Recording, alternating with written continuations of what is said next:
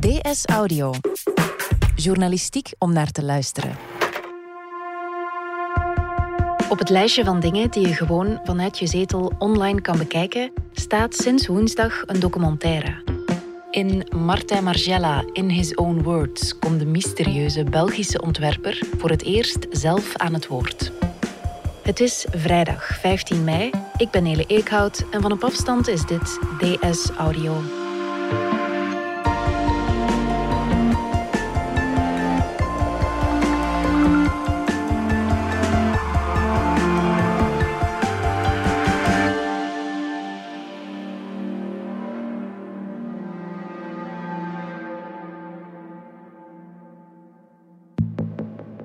Mijn allereerste show ever was de show van Martin Margiela in Parijs. Veerle Windels is al meer dan 30 jaar modejournaliste. Dat was in oktober 1988 in Café de Lagarde, in een theaterzaal.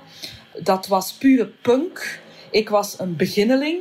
Ik wist wel dingen van mode, maar wat ik daar zag, ja, dat kende ik niet. Hè. Dat waren afgesneden randen in plaats dat je mooi een zoom inlegt. Dat waren beschilderde gezichten, dat waren streepjes op de kuiten, dat waren... Ja. En het moet niet veel later geweest zijn wanneer ze Martin Margiela voor de eerste keer ontmoet. Oh, die eerste ontmoetingen, daar herinner ik mij vooral een heel reizige man, een mooie man met een pet op. We zijn in Parijs. We zijn altijd in Parijs als we met Margiela te maken hebben. Op de verdieping van een huis waar een collectie van hem wordt voorgesteld. In een huis waar alles wit geschilderd was. Dat was een etage waar hij zijn collectie toonde.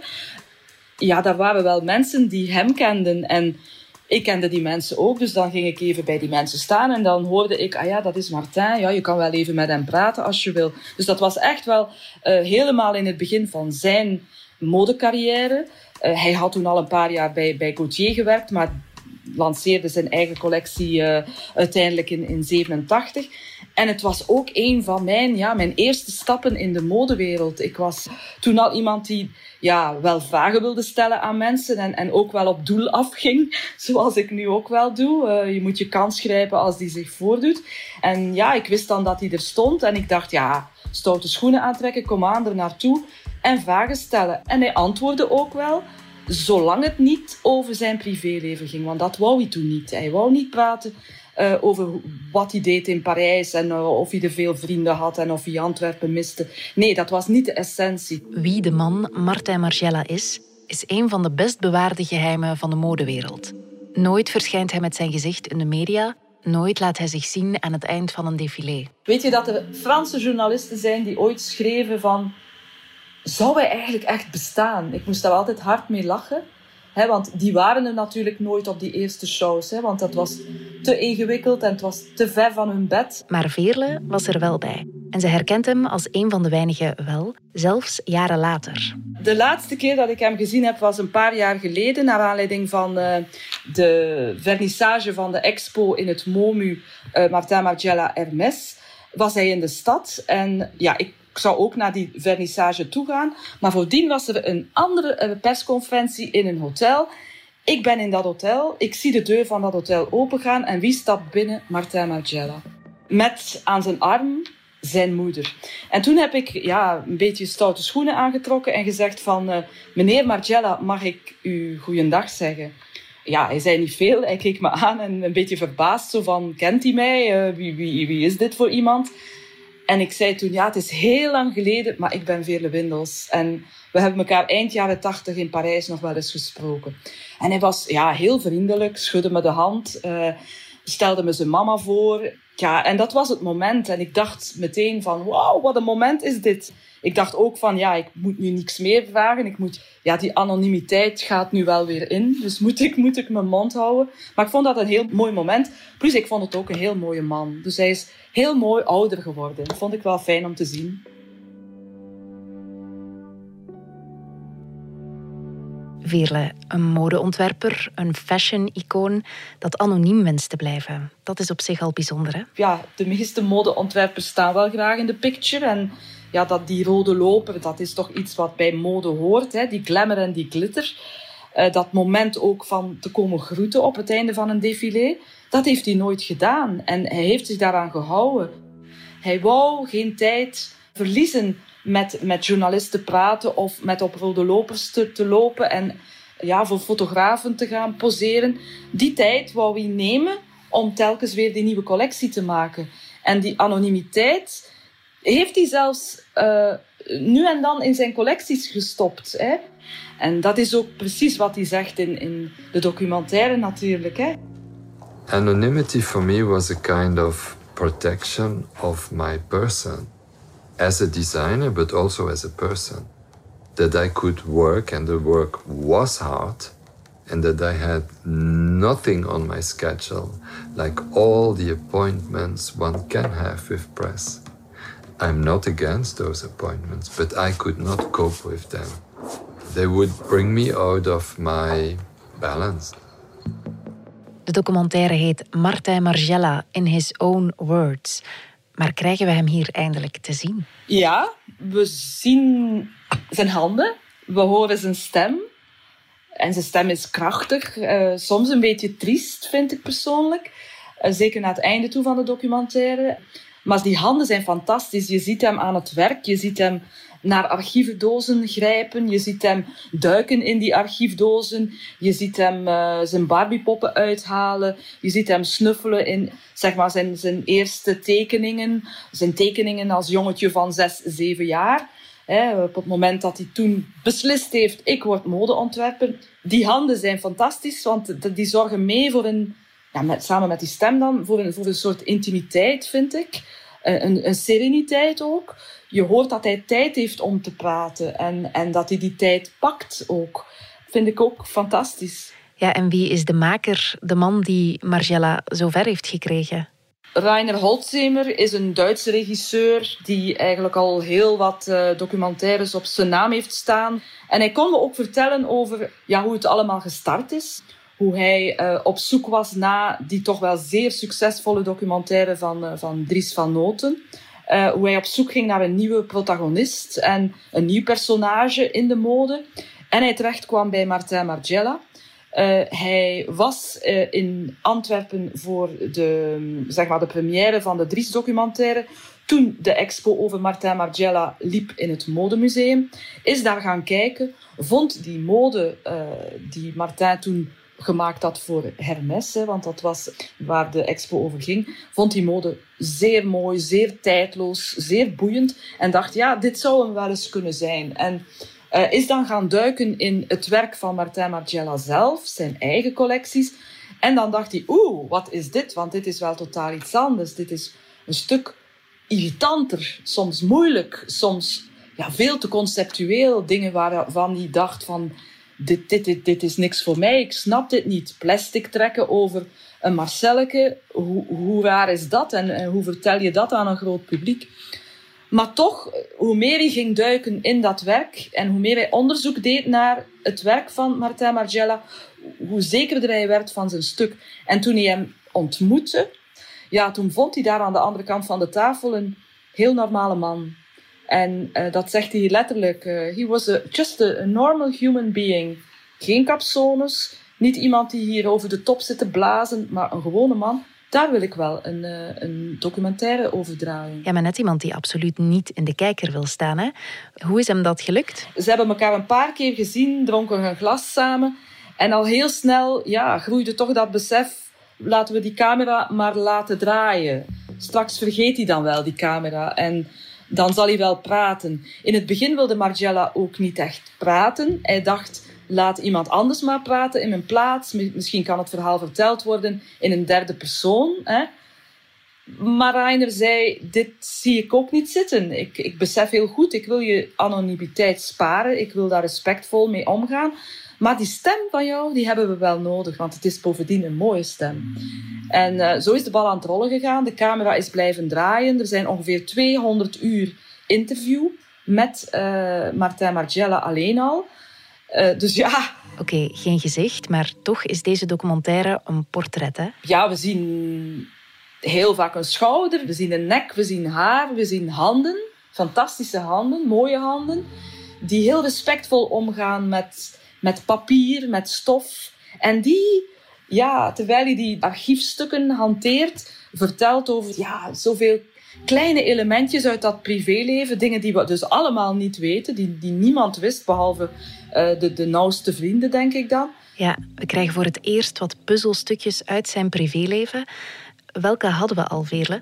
Ja, Martin Margiela is geboren in 1957. Hij is de zoon van een Belgische mama en een Poolse papa.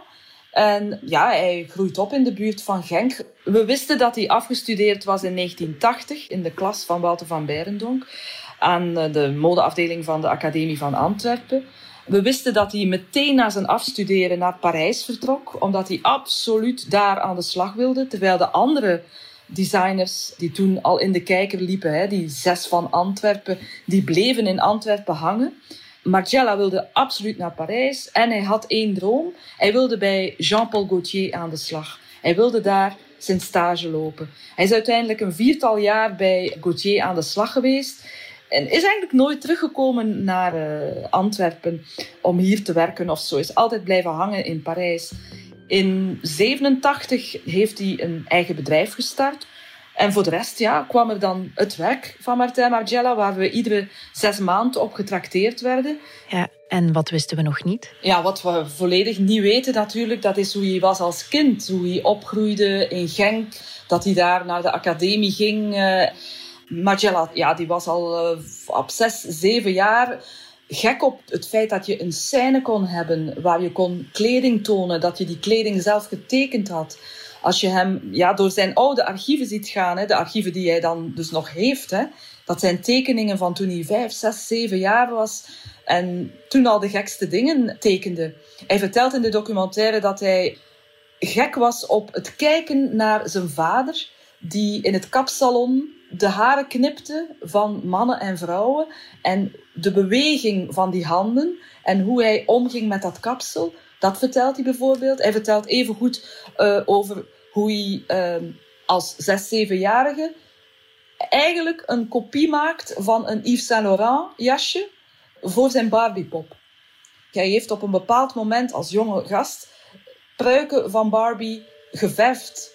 En je ziet hem daarmee spelen in de documentaire met die plukjes haar, zeg maar, en die kapsels. En je ziet hem bezig en hij wordt bijna weer dat jongetje dat zijn grootmoeder aanbidt. I think the most important person in my life was my grandmother. She was a dressmaker. Zijn grootmoeder was een couturière, dus die was met stoffen bezig, was met schoonheid bezig, met elegantie bezig. I would sit there for hours and look how she cut patterns, fabric. So I was fascinated by this woman who would answer all my questions with right answers, wrong answers. She was quite extravagant in her way. Ja, ik keek enorm op naar haar. Dat zijn allemaal dingen die we niet wisten. Evenmin dat hij op 7-jarige leeftijd naar een Frans tv-programma zit te kijken over een Franse couturier. Dat hij die bezig ziet en dat hij denkt op dat moment, ik wil modeontwerper worden. Komen we ook meer te weten over de volwassen ontwerper, Margiela? Ja, je komt hier een zeer gevoelig man tegen. Een man die zijn woorden wikt en weegt. Een man die ook voor het eerst in die eigen persoon spreekt. Personally, we didn't speak so much with him. So. Er is 1 heel mooie passage in de documentaire waar je een 4-tal modellen aan de praat krijgt die vertellen over hoe het was om met hem samen te werken. He is and was and is a mystery. Yeah. I like his hands, the way he manipulates. When he dresses you and also backstage, it's with finesse, Yeah, he knows exactly what to nervous. Do. I could see that he sees that I'm a person and not just, something to wear the clothes. We hebben heel veel flarde show. We hebben flarde video van backstage momenten.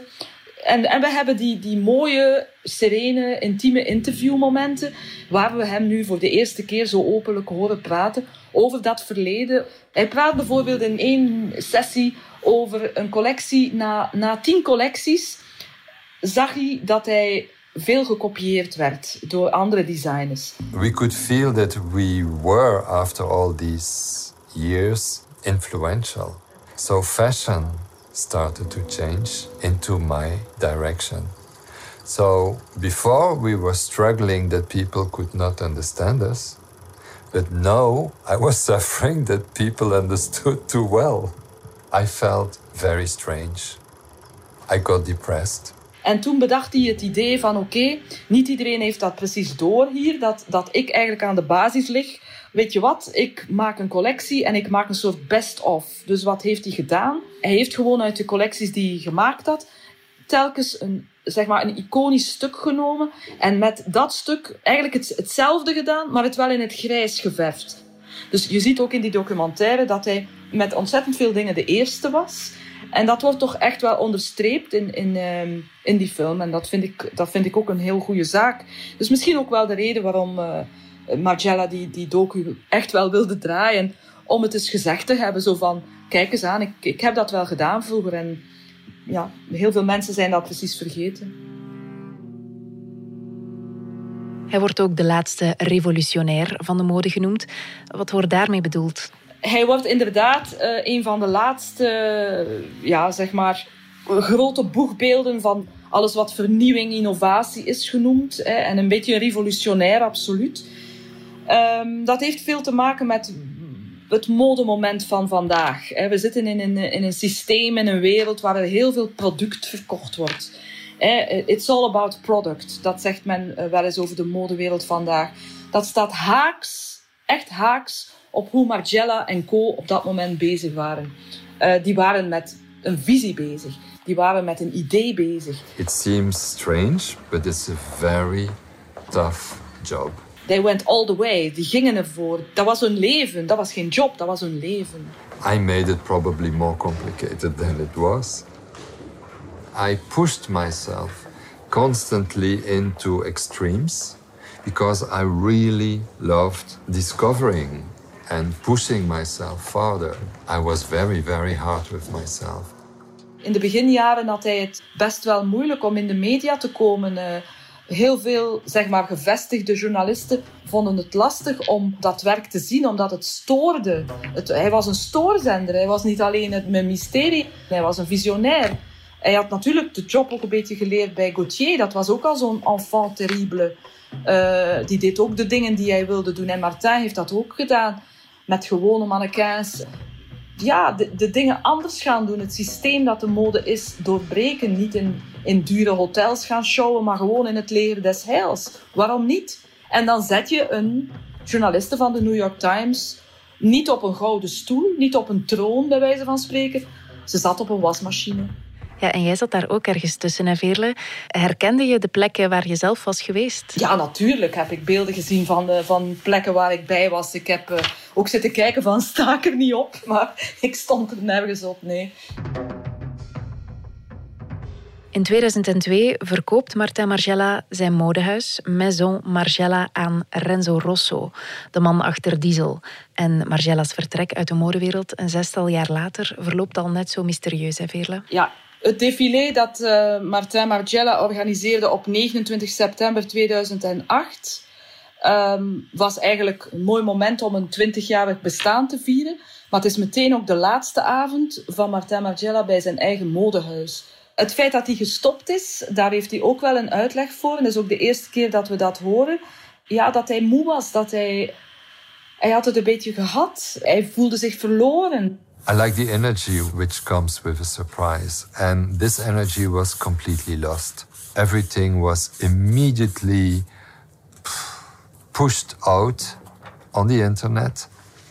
Yeah, I felt a little bit lost.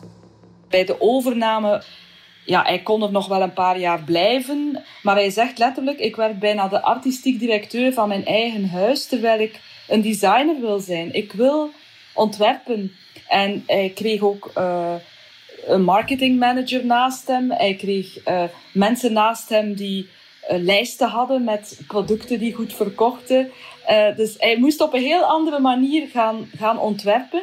En hij wilde dat niet, hij vertikte dat. So I felt more and more sad in a certain way. And I felt like okay, this is the start of a moment where there are different needs in the fashion world and I'm not sure I can feed them. Ik vind het al een ongelooflijke bekentenis. Het was allemaal voor hem te veel marketing, te veel product-minded denken en niet meer visionair kunnen denken. De rauwheid, dat hoekje, dat op de grens zitten van lelijk en mooi. Hè? Dat mensen doet nadenken over de dingen, dat was weg in de mode. En hij wilde dat verder brengen. Zijn publiek, waar was zijn publiek en wat was er aan de hand met de mode? Hij kon daar geen antwoord op geven. Wat, denk ik, onvoorstelbaar moeilijk moet geweest zijn, dat is dat hij na die laatste show, die hij zelf dan getekend had en waar hij zelf volledig verantwoordelijk voor was, zeg maar, is hij gewoon vertrokken uit zijn huis. Hij heeft niks meegenomen, zeg maar, uit die werkplek, uit dat atelier waar hij 20 jaar gewerkt heeft als een gek. Maar hij heeft ook zijn naaste medewerkers, zeg maar zijn ganse team, dat heeft hij niet eens kunnen bye-bye zeggen, persoonlijk. Hij is gewoon vertrokken als een dief in de nacht. En als je hem dat hoort zeggen in die documentaire, daar stond ik wel even van te kijken. Ik werd er wel even ongemakkelijk van. Dus dat soort dingen, dat zijn dingen die beklijven. Dat zijn voor mij de mooiste momenten uit de documentaire. I don't like the idea of being a celebrity. Anonymity is very important to me. And it balances me that I am like everybody else. I always wanted to have my name linked to the product I created, not to the face I have. Ik denk eerlijk gezegd dat Martin Margiela totaal geen spijt heeft dat hij zo incognito door het leven gegaan is. Want hij kan nog altijd gewoon een pint pakken op café zonder dat er iemand zegt... ben jij niet die ontwerper? Nee, 95%, wat zeg ik, 99% van de modemensen zelfs weet niet hoe hij eruit ziet. Eigenlijk is dit een kunstenaar die toevallig het medium mode gekozen heeft. Dat is wat ik denk. Het is eigenlijk een lonesome cowboy. Zo denk ik heel vaak na over hem. Als een artiest. En zijn medium was mode. En zijn shows waren performances. En die wou wij tonen. Maar hij was de artiest achter de schermen. En wat hij wilde tonen, dat was die kunst, die mode. Do you think you have told everything you wanted to tell in fashion?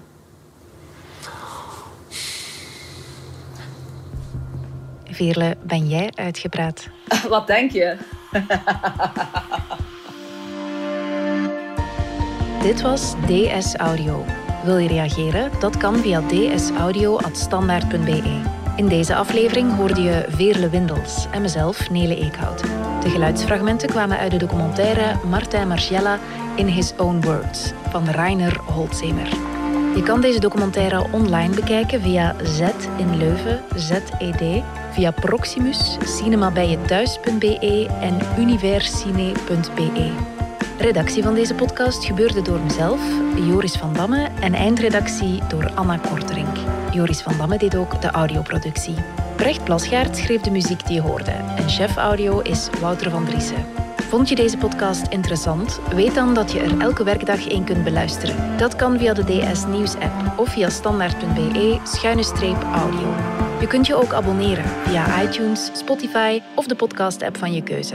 En als je daar dan toch bent, schrijf gerust een review. Zo toon je ook anderen de weg. Maandag zijn we er opnieuw.